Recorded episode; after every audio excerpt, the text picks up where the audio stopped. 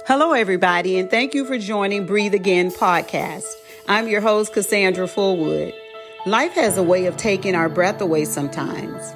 You are about to learn how to put on your own oxygen mask so that you can truly breathe again. Let's do this.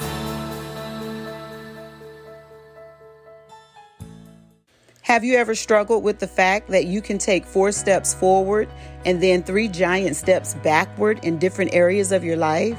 It reminds me of a game I played as a child called Mother May I. Did I just date myself? Back to our discussion for today. Or worse, you are experiencing mad momentum in life, and then seemingly suddenly you come to a screeching halt. Many times, these dream killers can come from without such as people and circumstances. However, most of the time, these dream stealers are lurking deep within your subconscious. They reside within your mind, impacting your soul and emotions and even your body. They stalemate you, causing your dreams, goals, and aspirations to elude you time and time again. Your BS, belief system that is, determines so much about the direction and course of your life, your relationships, and your finances. These internal destroyers are known as limiting beliefs. They limit what you believe is possible for yourself. These beliefs are disguised as protection, keeping you in your comfort zone. They don't want you to take risks.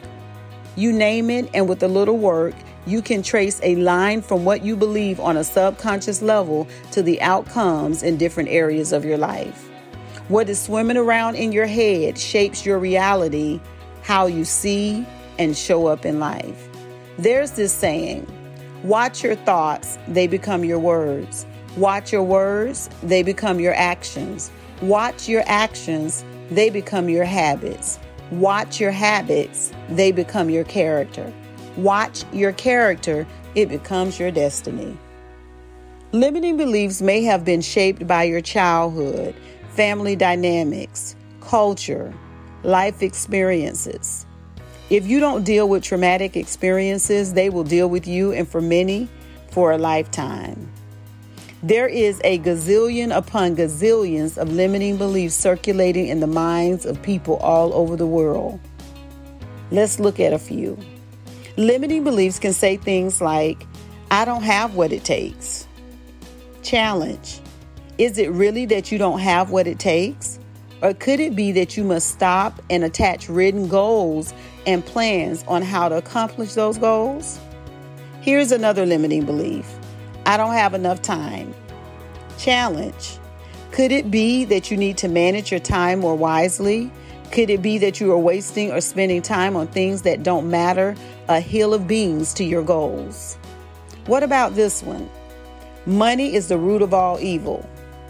Challenge. Oh, really? Is it? Is it money itself or is it the greed for money at all costs and many times at the expense of reputation, health, family? While limiting beliefs may have held you hostage, you can challenge them by being aware. Aware of their results, aware of the actions you took that caused the result, aware of the thought process that caused you to take that action. You have just identified the origin of a limiting belief. I have made that I may have made that sound simple. Sharing it was the easy part, but so much more is required by you in order to experience it. Identifying where they originated will require leaning into your life and truly listening. Being aware is a must in order to begin debunking and eventually dismissing the limiting beliefs and their negative impact. In the words of a familiar adage, there is only one way to eat an elephant a bite at a time. Confront the limiting beliefs one by one. Ultimately, you must replace these false beliefs with ones that are freeing, beliefs that set you up for success be consistent as you evolve and become. Now that you are aware, you must continually challenge your BS.